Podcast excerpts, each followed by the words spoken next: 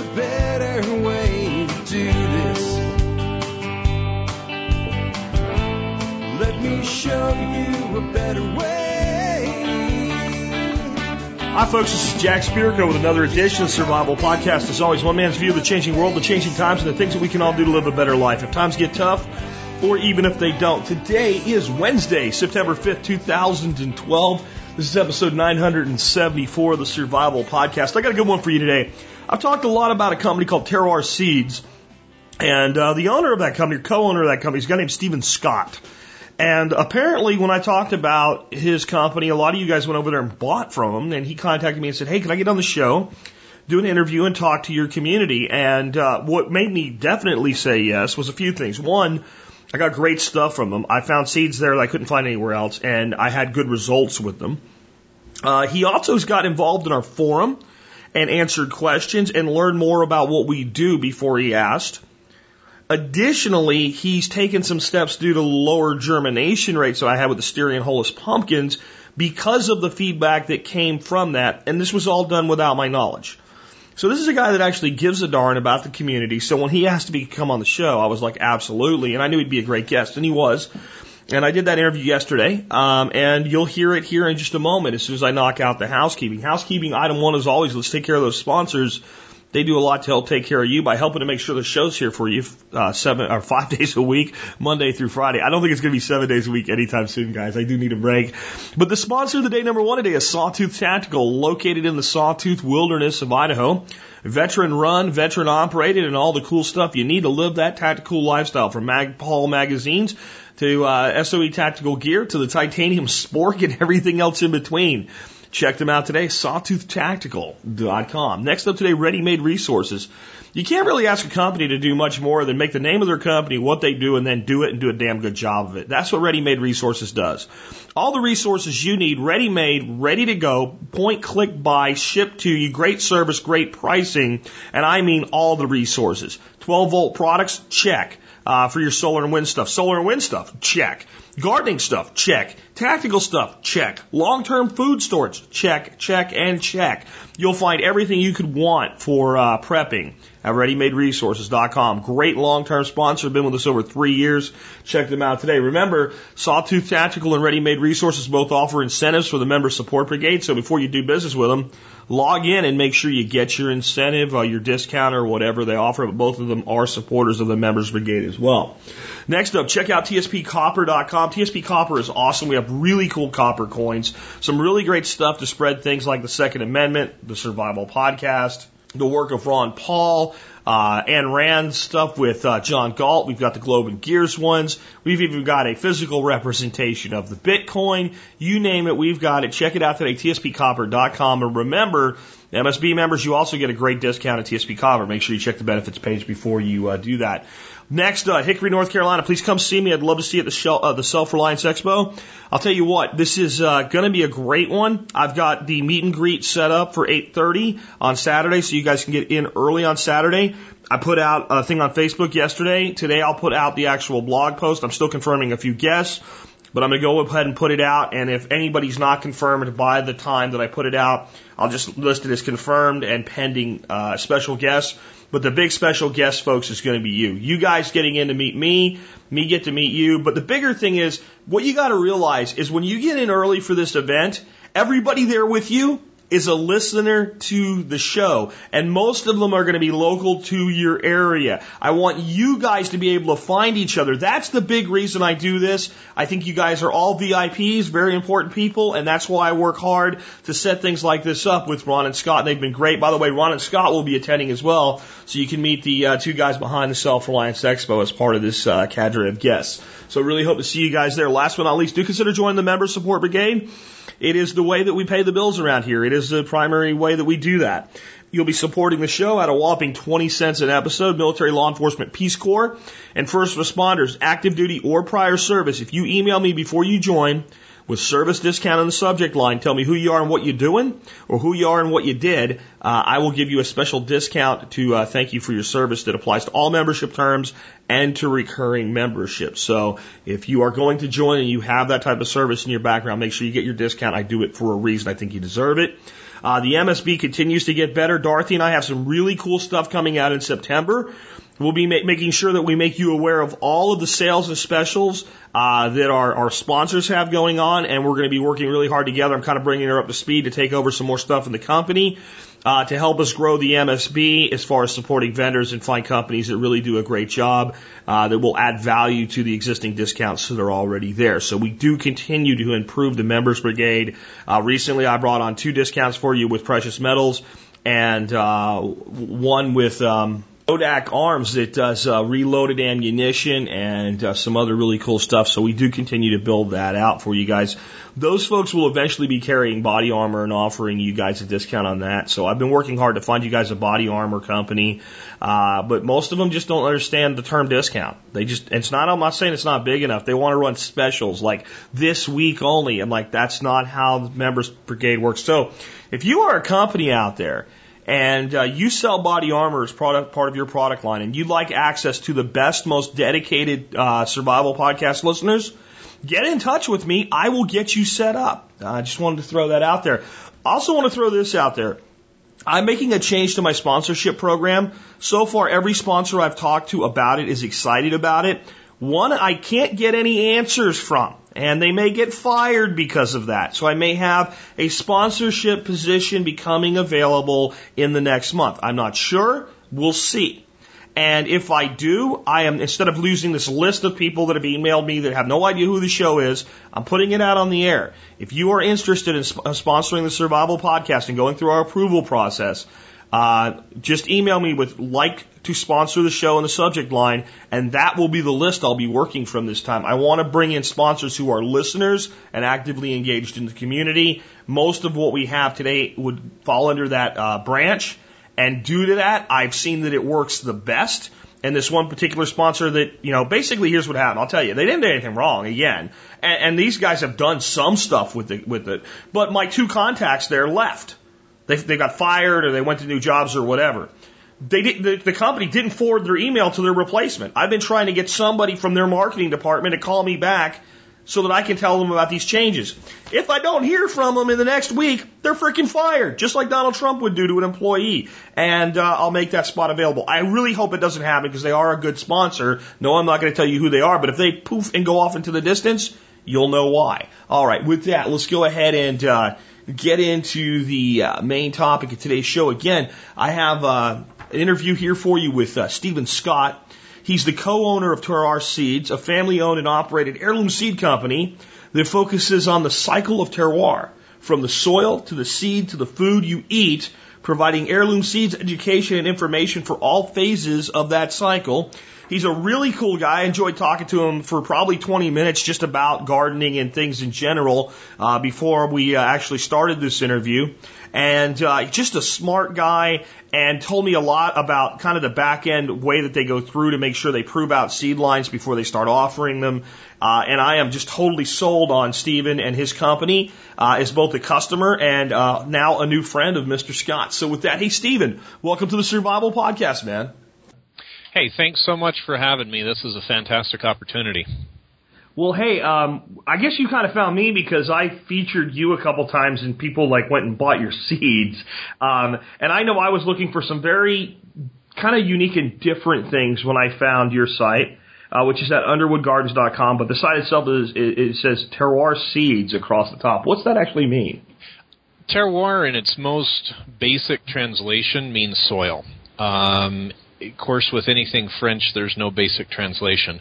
Um, in in the larger context, a lot of folks are familiar with the word terroir if they've drank wine. You know, the terroir of the grapes from this particular region or in that sense kind of, of place, right? Exactly, exactly. And and a lot of folks don't know that it was originally in the 1830s a French agricultural term that was kind of hijacked by the the champagne industry, and it's coming back to an agricultural term again.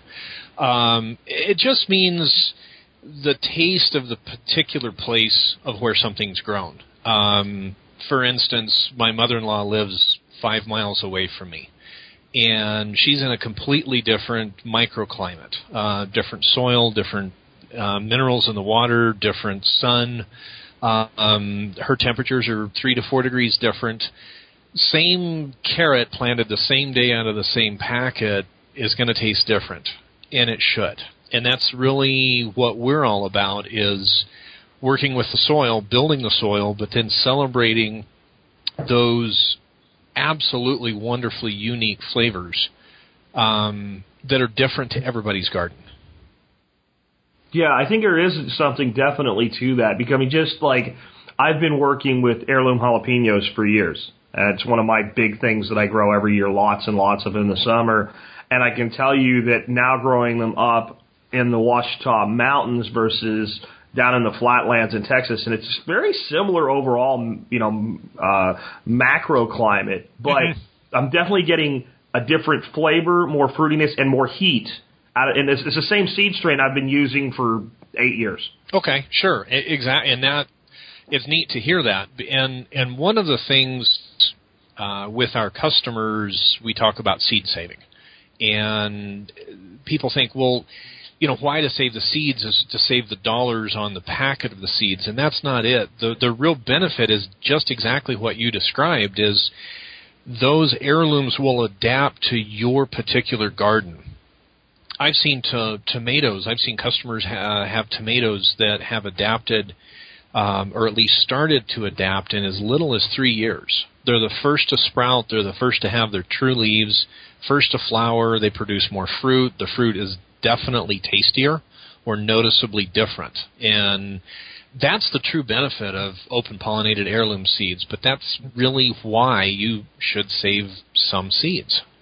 I mean, it makes perfect sense that if you're selecting your best production every year, that you're selecting from the plants that are best adapted to your climate and to your area and to all the things that go with it, and that then you're going to end up with the with you know something that's very hardy in your climate in a few seasons. And the longer you do it, the more that becomes the case, right? Oh, exactly, and that's how you get some of these heirloom varieties. And the and the one that jumps to mind is um, Aunt Ruby's German green tomato fantastic tomato, and the only way you can tell it's ripe is you know by the squeeze test because it truly is green. It's a German tomato that was grown in northern Tennessee for 200 years. So that is a northern Tennessee tomato. You know that's its ideal location. So it's it's adapted to there. Now we're in September, just finally, and I it's going to cool off. That's the promise of the season, anyway. It's a, it's 102 degrees here today, but uh, it is. I can already feel the difference. It, it, it's hot. We just had a tropical storm blow through, and that always brings the heat behind it. But mm-hmm. you can see the the changes coming. So a lot of people are thinking, well, gardening something that maybe I need to be looking at doing in the spring next year. But it's not too late to start a garden this year, is it? No, in fact, um, the fall and winter gardening is really starting to pick up and catch on with folks. It's something that's done around the world at a lot larger scale than we do as Americans just because we've been educated by the supermarket, been trained by the the hybrid seed catalogs that you you plant your garden in the spring, uh, have fun with it during the summer, harvest your your last tomatoes and your pumpkins in the fall and then you're done. Um, the rest of the world does it a lot differently and a lot better than we do because, um, for instance, Elliot Coleman, um, we've been a fan of him for, for many, many years. He studied the French intensive method on how um, inside the city limits in Paris for over 350 years, on six to seven percent of the land, um, the growers, the small market growers, grew 90 percent of the food for the population of Paris for three and a half centuries. And they did this year round.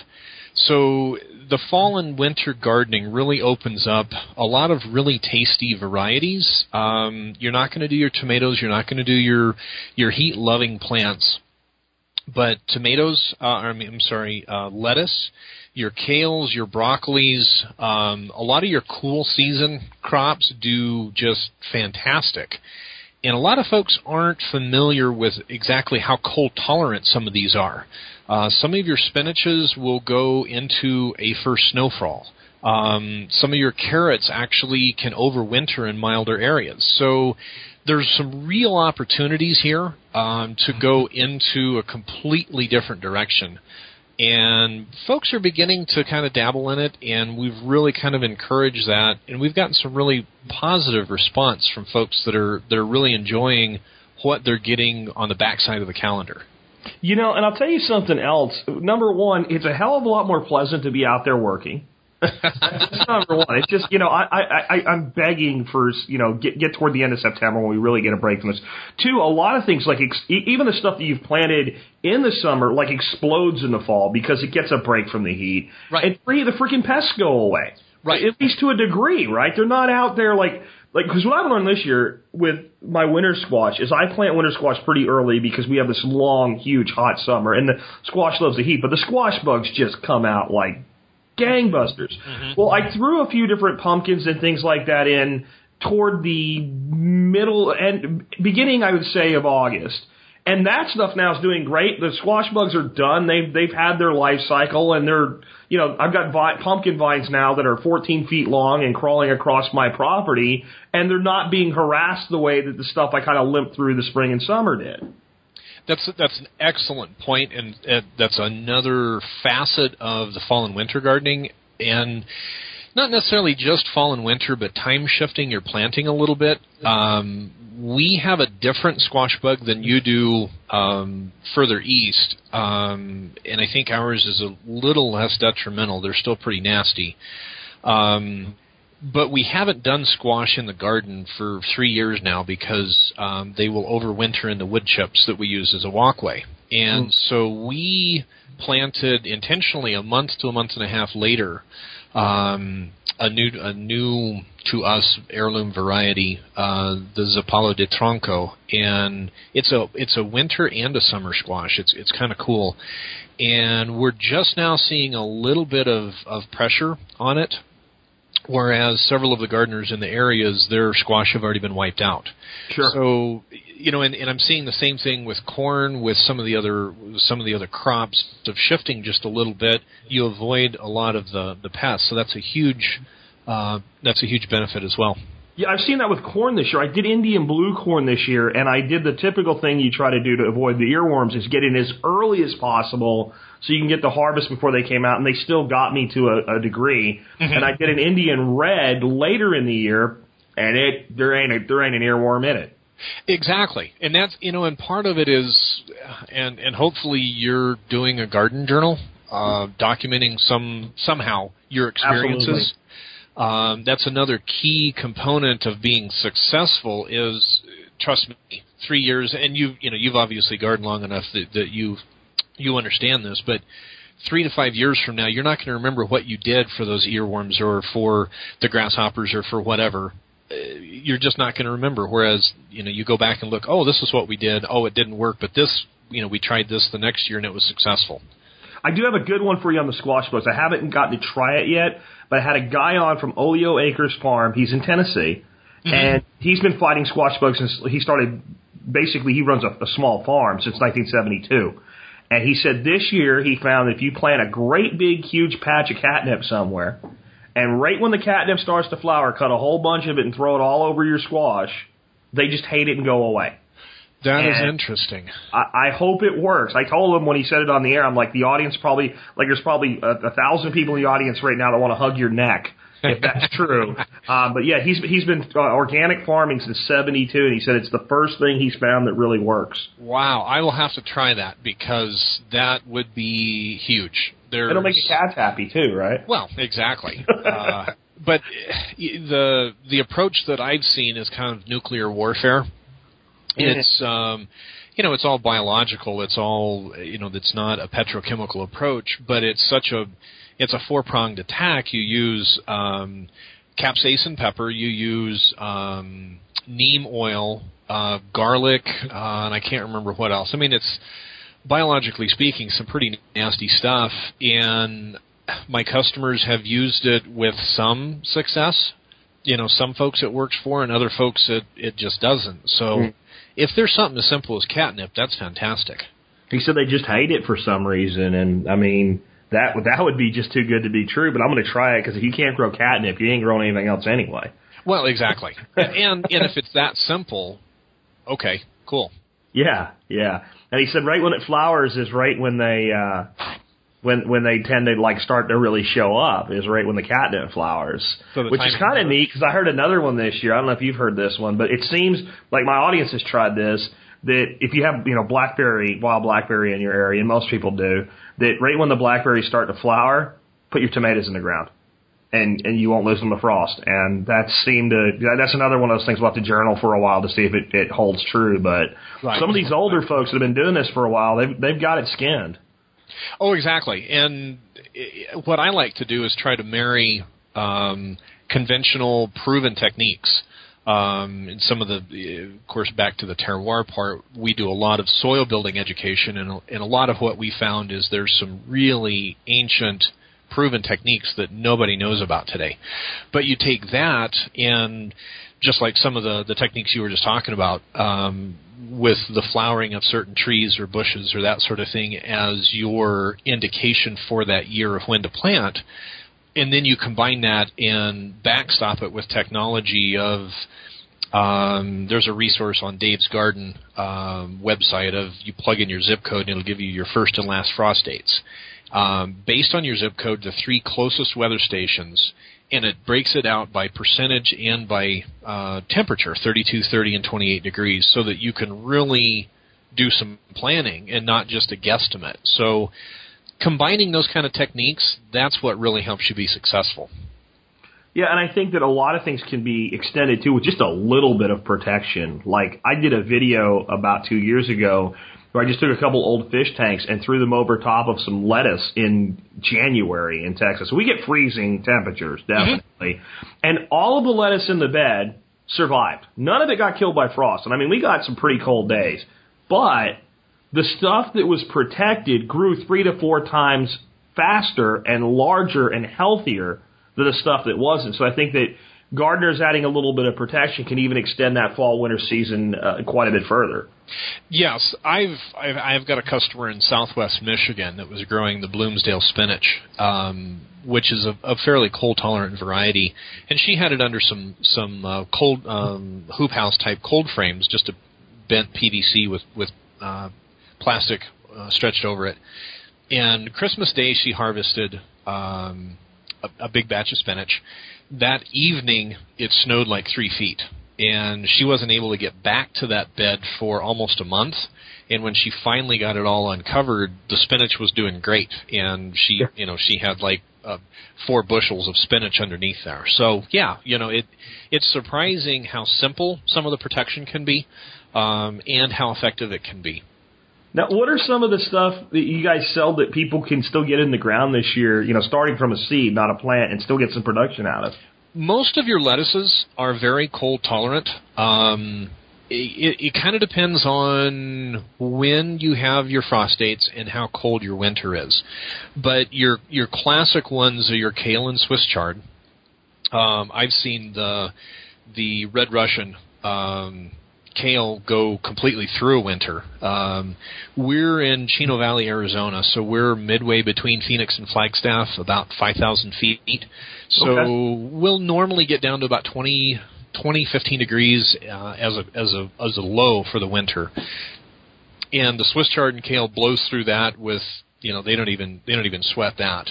Um, a lot of your lettuces, like you say, even if you just simply do um, one of the easiest things is the lightest uh, painter's drop cloth you can get. It's a plastic. It's like a one or a two mil. Um, hugely inexpensive at Lowe's, and you just string it out along the bed, anchor it with a couple of rocks, and at night you don't have to use any structure at all. Just drape it over the lettuce or whatever you're wanting to protect. It doesn't have to be complicated, and that one or two degrees uh, can make a huge difference. Um, your cabbages work really well because they're very cold tolerant, um, short short season. Your baby carrots are fantastic as succession crops. You you plant another crop every three weeks, two to three weeks, depending on how much you're eating. Um, Swiss chards, of course, uh, your your spinaches we talked about, radishes, your mustards, almost any of your greens, um, Brussels sprouts, and some of your um, some of those the, some of those brassicas. Depending on where you're at, you still have time. Beets, um, 35 days for baby tops, 55 days for the the roots. A lot of folks have plenty of time for that, and those are also um, pretty cold tolerant. Yeah, they'll definitely rock on through your first couple frosts. I mean, they beets they don't have a problem with that at all. And like for me, that's the only time of year I can grow them. If I put a, a beet seed in the ground in spring, by the time it's ready to start, you know, putting on some root size to it, it's almost immediately going to bolt because we're getting 100 degree days. And if I wait any later than really early spring, it won't even germinate because it's too hot. But, right, and exactly, it does need a cooler soil. Um, so yeah, it, you know, it, it just makes sense. And if you like beets, I like to pick them when they're about the size of a golf ball and they're as sweet as a carrot. People are amazed to it doesn't have that. Some people consider it to be an earthy or, or dirt flavor in the big beets. Mm. Yeah, I've never really picked them real small. I'm gonna have to try that. I've discovered lacto fermentation this year, uh, so I'm gonna be lacto fermenting some beets uh, this fall. I think. And uh, you know, you're uh, one of the one of the classic, uh, not American culture, but Korean culture is a fall kimchi. Um. Sandor Katz has a really good recipe uh, in his book on um, kimchi. What I learned was the the flavors, and this comes back to terroir again, is some of the flavors really depend on the individual bacteria of a person's hand. Um, this mm. lady that I knew, all of her kimchis had a sweet undertone to it no matter how spicy. But her sister had a sour uh, flavor to it, and it was they could make the, and they they did side by side, you know, several times to test. Um, so you need to get your hands in there, and you know, you give it your own personal terroir. Talk about a sense of place, man. That's uh, that's pretty cool. I've never heard that one before. Well, the more you learn about some of our cultural food histories and pathways, it's just amazing it's amazing at the diversity and the flavors that we don't know now and that we're completely ignorant of because we've been educated by the supermarket for 50 or 60 years. Yeah, it's amazing to me, like when I go occasionally to an actual supermarket to buy produce when I just need certain things, and you buy some stuff that, and if I'm there, I'm not buying tomatoes and peppers.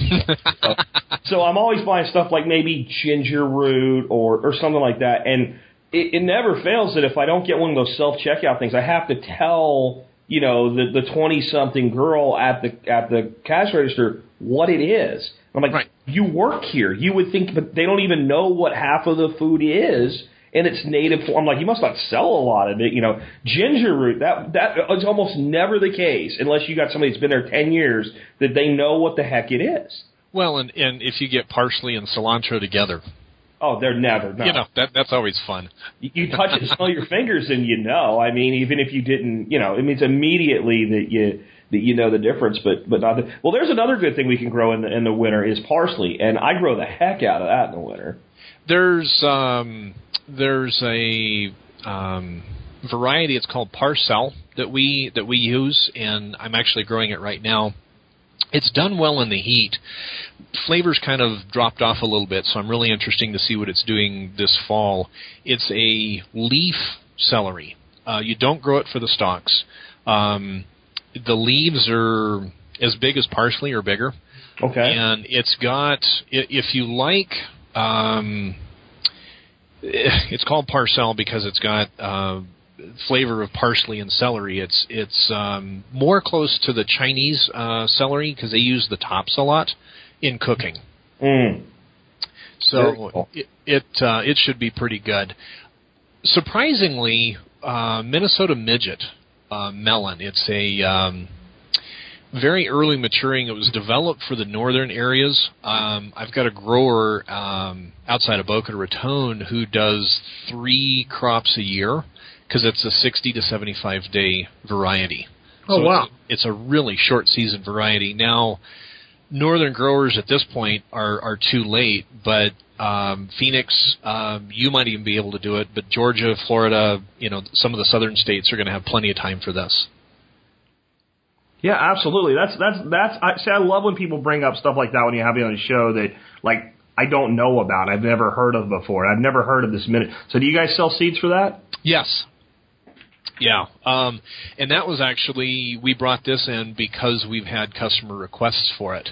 Uh, it was developed by the University of Minnesota in 1948, um, and it's just been fantastic. And when I talk to people in the southern states about it, you know, they think, "Oh, well, no, that's a northern." It's like, no, no. The thing you need to get is it's a short season melon. Yeah, I think that's a huge thing that people don't understand. That it's not about where, it's what's the length of the season, and then fit it into your season because just about anywhere in the United States, you have a cool season and a and a, a, a moderate season and a warm season to work with. Well, here here's an example, and this is completely out of the U.S.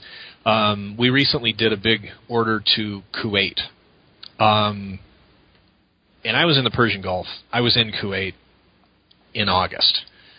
You know, and I'm thinking some of these things are cool season crops, and and I was talking with the gentleman, and I said, you understand these aren't going to do well in 120 degrees. He says, no, no, we're going to plant these in the short season and the cool season, which of course is now for them. It's backwards for us.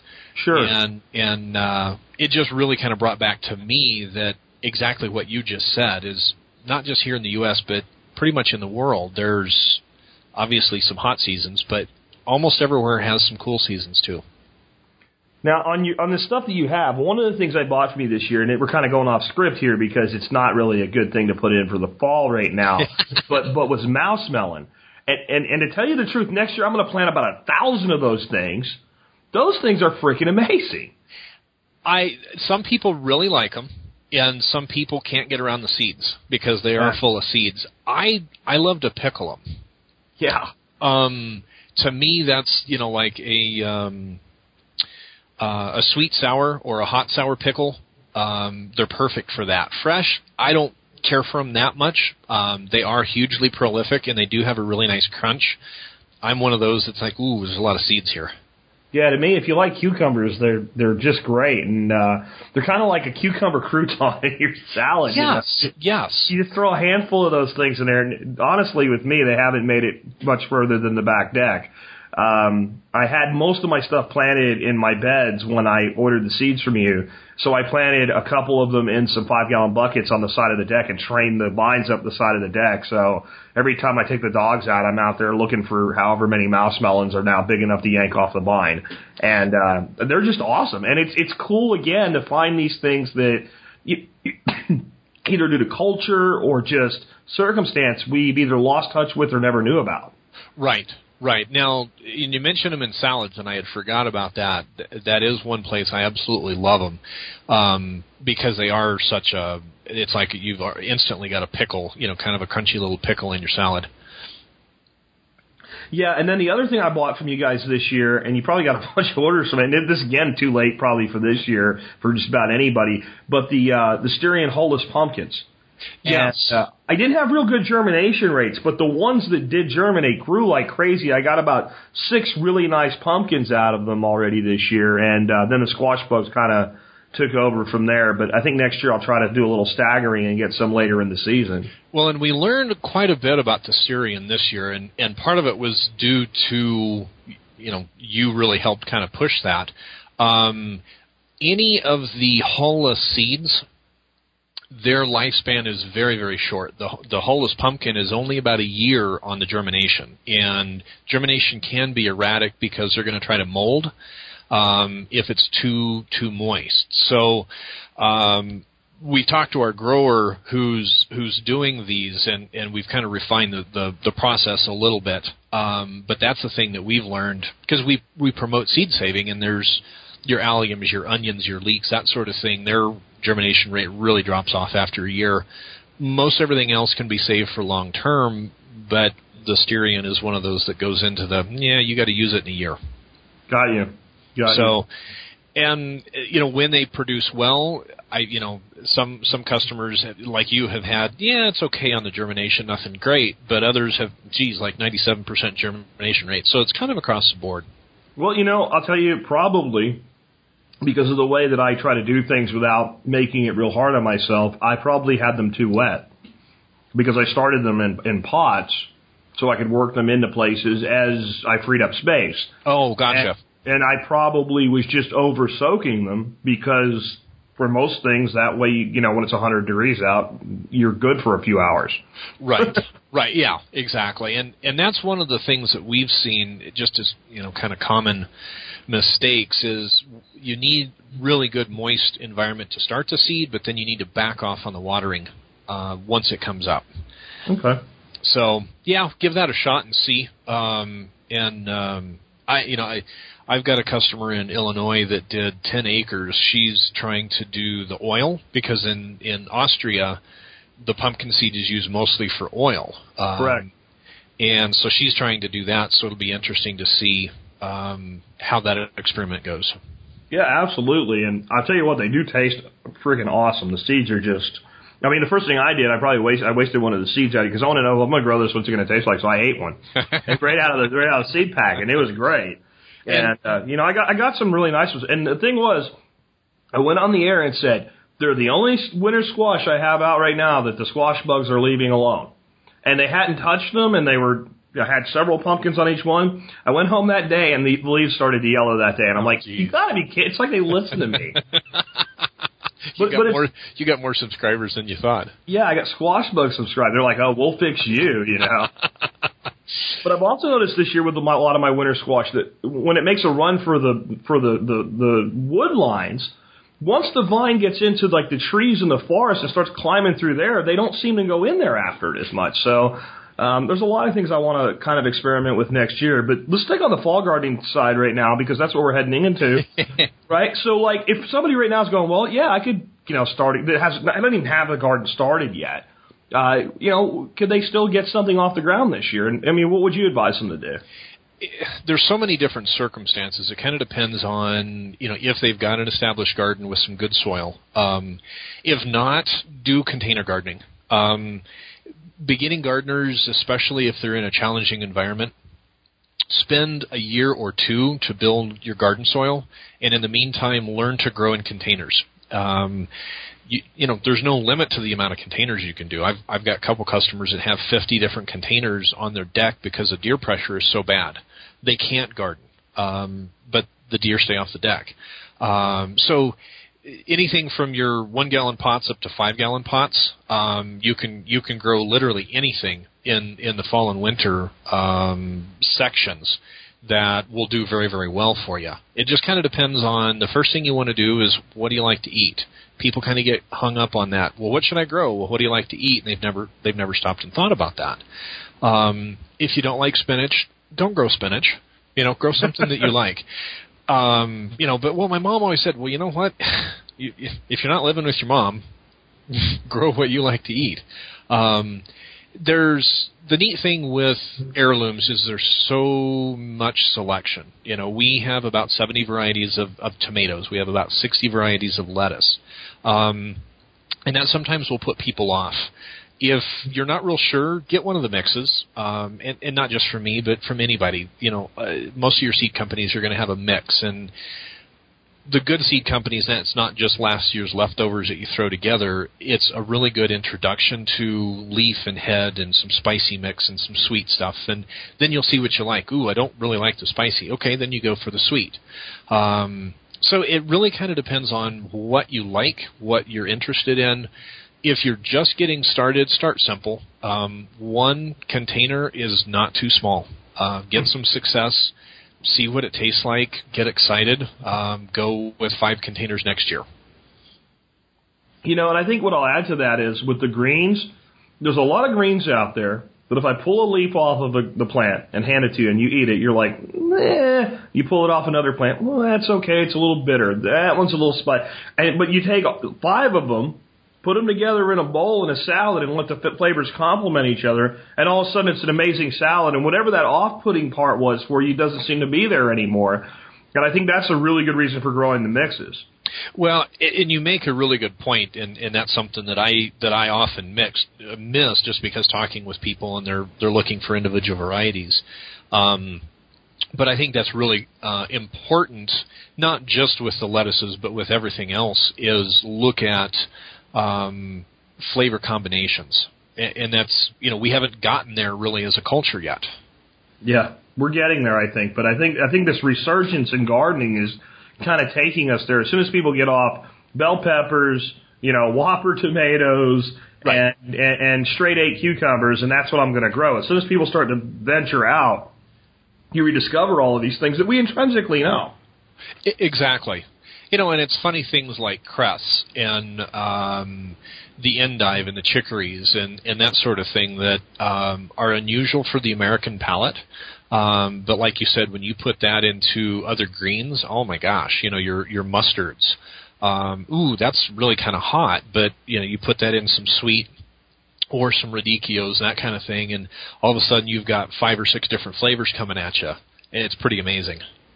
Yeah, and I- I'll tell you one of the I think the most underrated plants for the fall garden uh, that people just I don't think they grow it as much as they used to because it's perceived as being so inexpensive is broccoli. And I've had broccoli with ice on it, and it doesn't care. It just keeps you know rocking on. Now I know that in the really northern high northern climates, it's going to re- reach its limit, but I haven't seen anything kill it in Texas or Arkansas. Well, and you bring up a really good point because uh, most Americans are used to the head broccoli, um, whereas um, a lot of the Italians, there's the the classic Spigarello broccoli. Um, it's a 65 day variety that loves the cool, and you don't get heads, you get leaves. Um, that's it's a kind of a sweet, mild broccoli flavor. Um, salads, stir fries. Um, there's a couple of um, uh, rural, rustic Italian pasta sauce dishes that uses this. It's just amazing. I'm Um, looking at it on your site right now. It's kind of like uh like a like a broccoli kale or something. That's, exactly, exactly. Now Now, the, and and right below it, the the Raab Rapini. Um, this is a really short season. It's a 45 day variety. You have little shoots and the leaves. The thing that we've noticed is it turns bitter very very quickly for us during the heat. But this is a wonderful uh, fall plant because as it gets cool, um, the bitterness subsides, and I wouldn't say that it's sweet, but you definitely get a more complex flavor. Interesting. And then for me, just growing regular head broccoli, I think what a lot of people miss out on is you cut that head, and then shoots come back, and then you cut those, and then shoots come back, and you cut those, and it, like that'll go on as long as the plant can handle the the environment. I had a friend of mine say that to me one time. He's like, "But you know, you can buy a head of broccoli for a dollar, you know," and I'm like, "Yeah, but see, I have 20 heads of broccoli there." And then once a week for, you know, six, seven, eight weeks, I'll get the equivalent of three or four more heads just cutting the side shoots. And the flavor. And the flavor. you know, it's not like store bought broccoli, you know? People think, you know, and, and a classic example is broccoli or eggplant, you know, of, of, ooh, I don't, it's bitter. Well, that's because, you know, and even here in Arizona, where broccoli is grown in Southern California, you know, it's still seven to ten days before it hits the store shelves. Okay, so you take your broccoli and put it in the refrigerator for a week and then go eat it. Your flavor's not going to be there. Sure. But fresh cut, Yeah, steamed or grilled is just it's it's it's it's a totally different experience. Yeah, yeah. The the um, leaf broccoli for me doesn't make it out of the garden. You know, it's one I'm gonna have to order like, some of that from you. Oh, that's that that's just too this, tasty. this year. That sounds really good. Um, I think another thing people could do if they want to kind of get to production faster is throw a little four foot four foot by four foot raised bed in and go ahead and put a soil mix in there like a square foot garden. And I think people are amazed at what comes out of 16 square feet if they really, you know, intensively manage it. Exactly. Um, and you mentioned the the square foot gardening soil, and that's one of the the best commercially available uh, soil mixes that I found because it's got the compost, it's got the soil, it's got the mycorrhizae, it's got the minerals in it. It's a really you know he- Mel spent a lot of time getting that right so that if you want something quick to grow in, there's your answer. Um, eh, you know, and it's amazing because you plant your your baby carrots um, and your beets together. I mean, just literally kind of indiscriminately uh, spread them out, and um, as the as the baby carrots come up, they make room for the beets. Yeah, absolutely. So- Absolutely. And I, I, I call it my gateway drug. It's just square foot gardening. Here's, here's a book. Go put one garden in, and, and one year later, the guy's trying to cut, cut bushes out and looking for any place. you know, I have I have some good friends that they put in one little four four foot garden, and and and they don't have much space to work with really, and they're you know they're, they're ready to go put a garden on the roof at this point because they've got so much out of it, and it, it changes the way you think. I think when you start to produce your own food. Oh, absolutely. Because and there's so many things. I mean, there's there's documented health benefits, and this is part of why our philosophy is from the soil to the seed to the food you eat, because it is a cycle.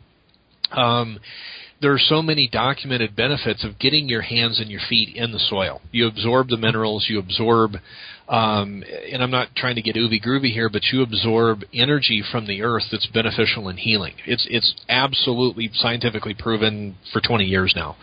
Um, not only that, but healthy soil with good seed grows healthy food. You can increase your health through even a four square foot garden in the back it's totally amazing when that happens. And yes, your mindset changes because then all of a sudden you know what fresh broccoli or fresh anything should taste like and should look like. Makes it hard to buy it at the supermarket. It does make it hard to buy it at the supermarket. And the other thing is that I think we can do a lot with mineral supplements and things like that. But by remineralizing soil and putting it through plants and then into your body, you get much better absorption rates because, frankly, it's how our bodies evolved to absorb those things. Absolutely, and and the thing that you know, and and I'm I'm a geek in this area just because um, we've spent so much time. Um, recreating habitat and, and improving rangeland and, and grazing areas and that sort of thing with ranches here in Arizona is when you start improving those kind of things, um, the whole cycle improves. You know, whether you're looking at cattle and the milk or the meat that they produce or right at home with your garden. Um, you improve your soil, you remineralize it, you get the healthy biology in there. Um, all of a sudden you see um, you know the plants come up earlier. They're they're healthier. They're more pest and disease resistant. Um, the colors are brighter.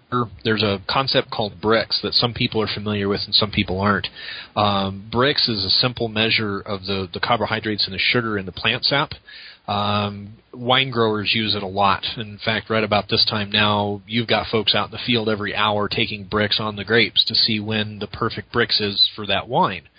Um, but you can do the same thing with, with every single piece of produce that you're bringing in.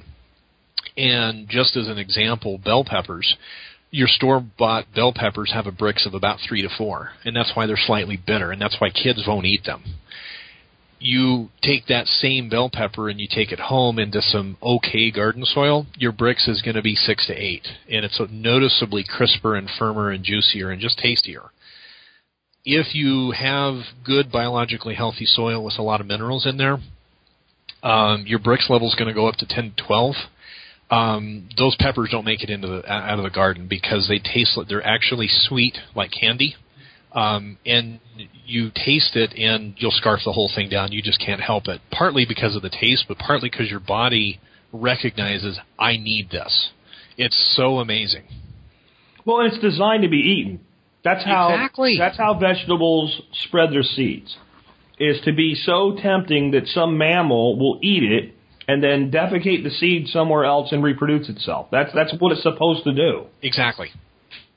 And you know, and and if it tastes good, of course, it's going, you know, to to propagate itself a whole lot more. So, makes sense. We just need to tap back into it.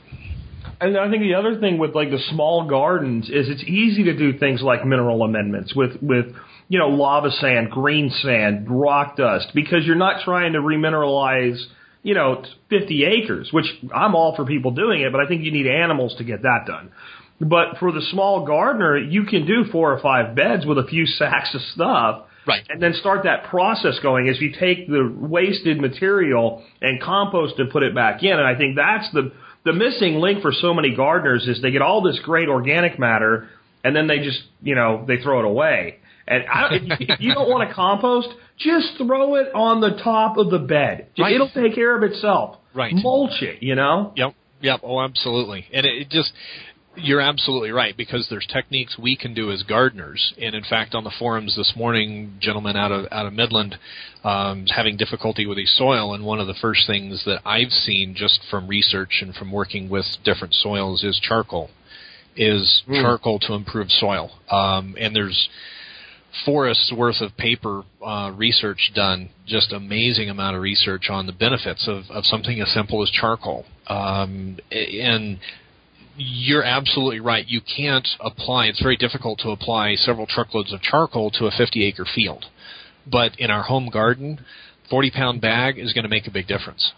Yeah, really. And I mean, it does so many, like charcoal does so many things. Because one, it, it, if you've ever been stupid like I have and left your bag of charcoal sitting on the deck and it rains, you know that it becomes very, very absorbent and sucks up a lot of water. Mhm. Well, if it sucks up water, it's going to pull in and hold nutrient. And then if you've ever looked at it under a microscope, it's got this just miraculous structure of all these edges and networks and, and conduits that become places that, that all of these micro and macronutrients attach and adhere themselves to. And instead of being washed from the soil, they get held there. So I think people initially, when they looked at like biochar, would say, well, it doesn't really do much by itself, but it's what it does with when it interacts with everything else. And if you've ever seen a, a place where where the forest burned down, if it's left alone, it grows back amazingly fast.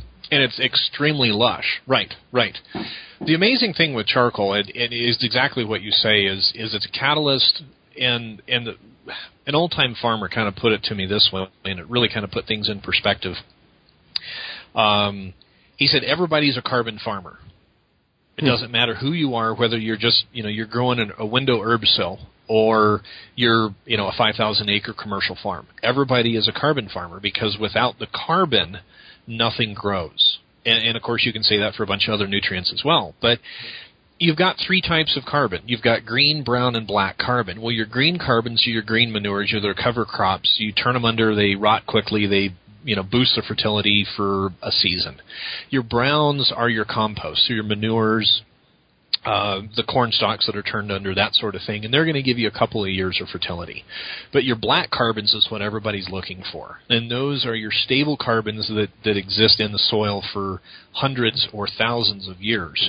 Um, and and the charcoal, the the um, the half life of charcoal in the soil, the beneficial half life, we don't know quite yet, but it's at least a thousand years and we know that because of the terra preta soil in the Amazon that's been studied. Um, it's some of those areas of terra preta have been untouched for a thousand years, and that soil is some of the most productive soil in the world.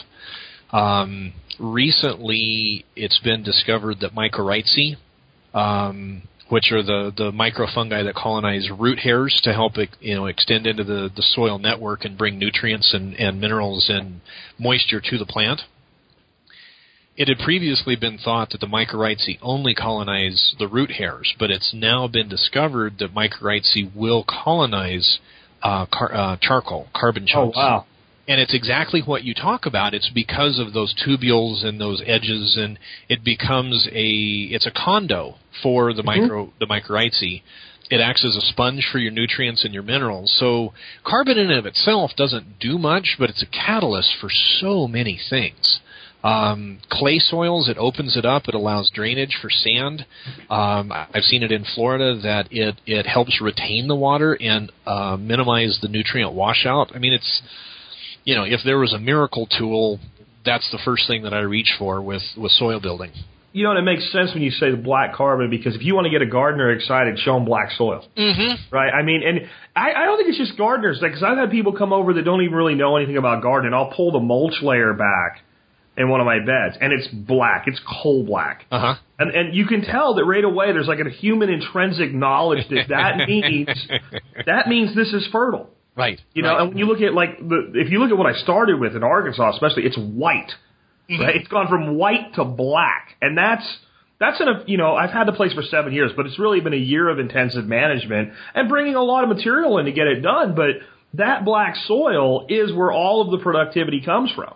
Right. And I, I was actually going to ask how long have you worked on your soil? So it's it's interesting to see because I think a lot of folks think, you know, when you start talking about soil fertility and you start talking about building soil, their eyes kind of glaze over like, "Oh god, that's a 10-year process or it's, you know, a lifetime process." Well, in nature it is. Sure. But, you know, that goes back to that we have so many tools and so many things we can do on our little garden that nobody else can do on any scale. Yeah, and I mean, I get a lot of help because we have a great city composting facility, and and their policy is if you'll back a pickup truck up to the pile and use your own shovel, you can have all you want. Nice. And that is just phenomenal what we've been able to do with that. But a lot of it's just been, you know, we did a lot of hugelkultur this year, and I'm not sure if you're familiar with that, but it's basically burying wood and allowing it to rot. Mm-hmm. And we have five acres, and our neighbors have about 50, and there's standing dead and, and snags and stuff laying all over. And we put in six beds that we had a guy with an excavator dig out about four foot deep of rotted, you know, semi rotted to fresh cut mixed hardwood into the ground. Okay. And we watered in July and August because the cucumbers got bitter. But everything survived with no water in May. And in Hmm. May we got a half inch of rain. okay. And in here in May it's hot. It's it's 90 degree days.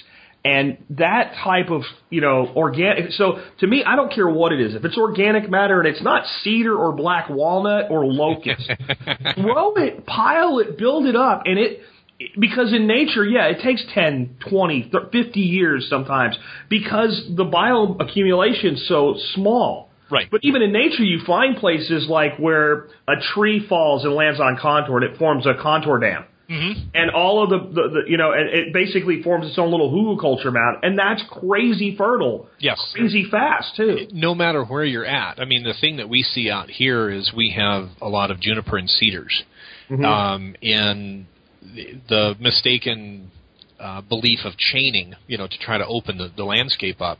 Um, you know, they take these great big ships anchor chains and drag them and destroy the trees. Um, and it's interesting to see because I've always been told the ground is hungry out here. And you see those trees, okay, you know, it's freshly knocked over and you come back a year later and there's like a quarter of that tree left. You know, that it's just all been absorbed into the ground right there. And what growth you see if it's a barren landscape is right there. Sure. Well, they say a forest grows on a fallen forest. Right, right. Yeah, well, that's the basics of it. and, and the the Hugelkultur, I I uh, kind of been aware of it on the periphery, and, and once I started jumping into the forum and, and reading a bit more, I've seen a lot more of it, and and uh, I want to incorporate that because I have a the city here does um, tree shredding, you know, and, and branches and limbs and that kind of thing. So I can get I get ten cubic yards at a shot of of uh, wood chips, and I saw a friend of ours had um, like 20 or 30 cubic yards delivered, and it just sat for five years. And when he started to use it, um, the bottom three inches were just uh, a mass of earthworms. Yeah. And to put this in perspective, um, they're a goat farm in the middle, literally in the middle of a bunch of like 4,000 acres of pretty much decomposed granite. So where did the worms come from? That's an amazing thing. Like because uh, here, here's wild and crazy for you. You put in an aquaponics system, right? Right. And, and you wait two years, and you dig down to the bottom of your growth media, and there's all these huge ass earthworms. Where'd they come from? Exactly. They, they, they, you know, they didn't, they didn't come with the clay media that you purchased to put in your aquaponics container. But if you give them the right environment, they'll show up. And if, if you want something that'll work for you 24-7, 365, it's an earthworm. Oh, exactly.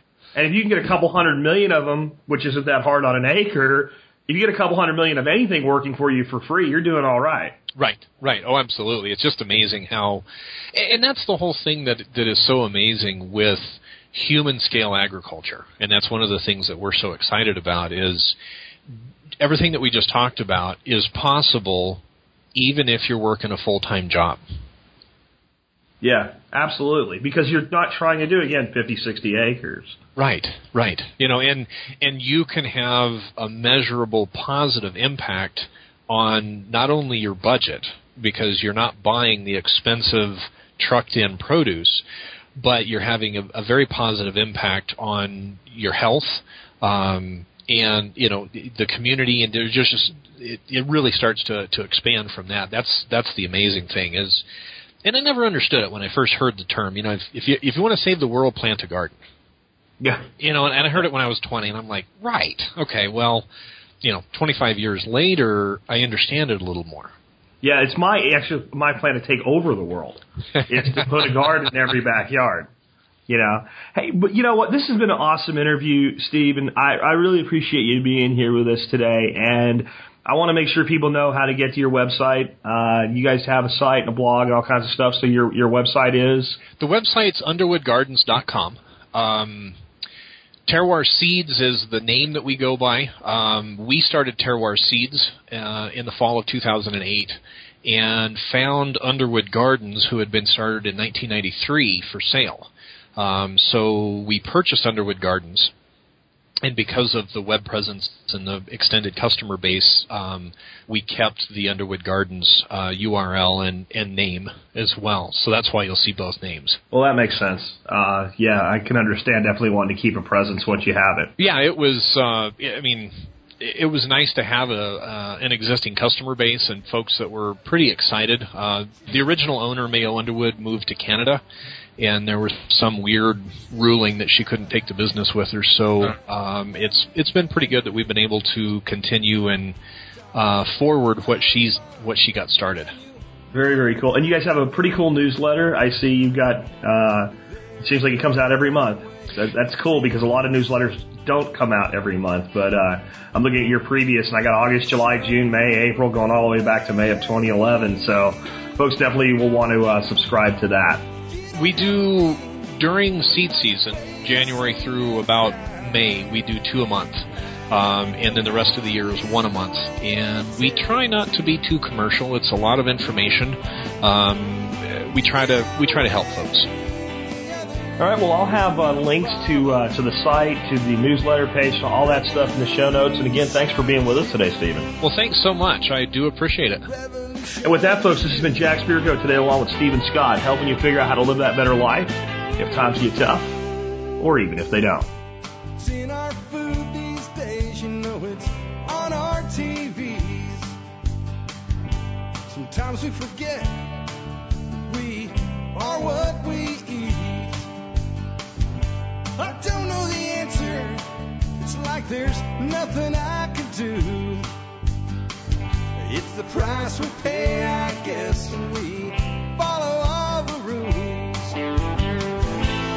There's a better way to do this. Let me show you a better way.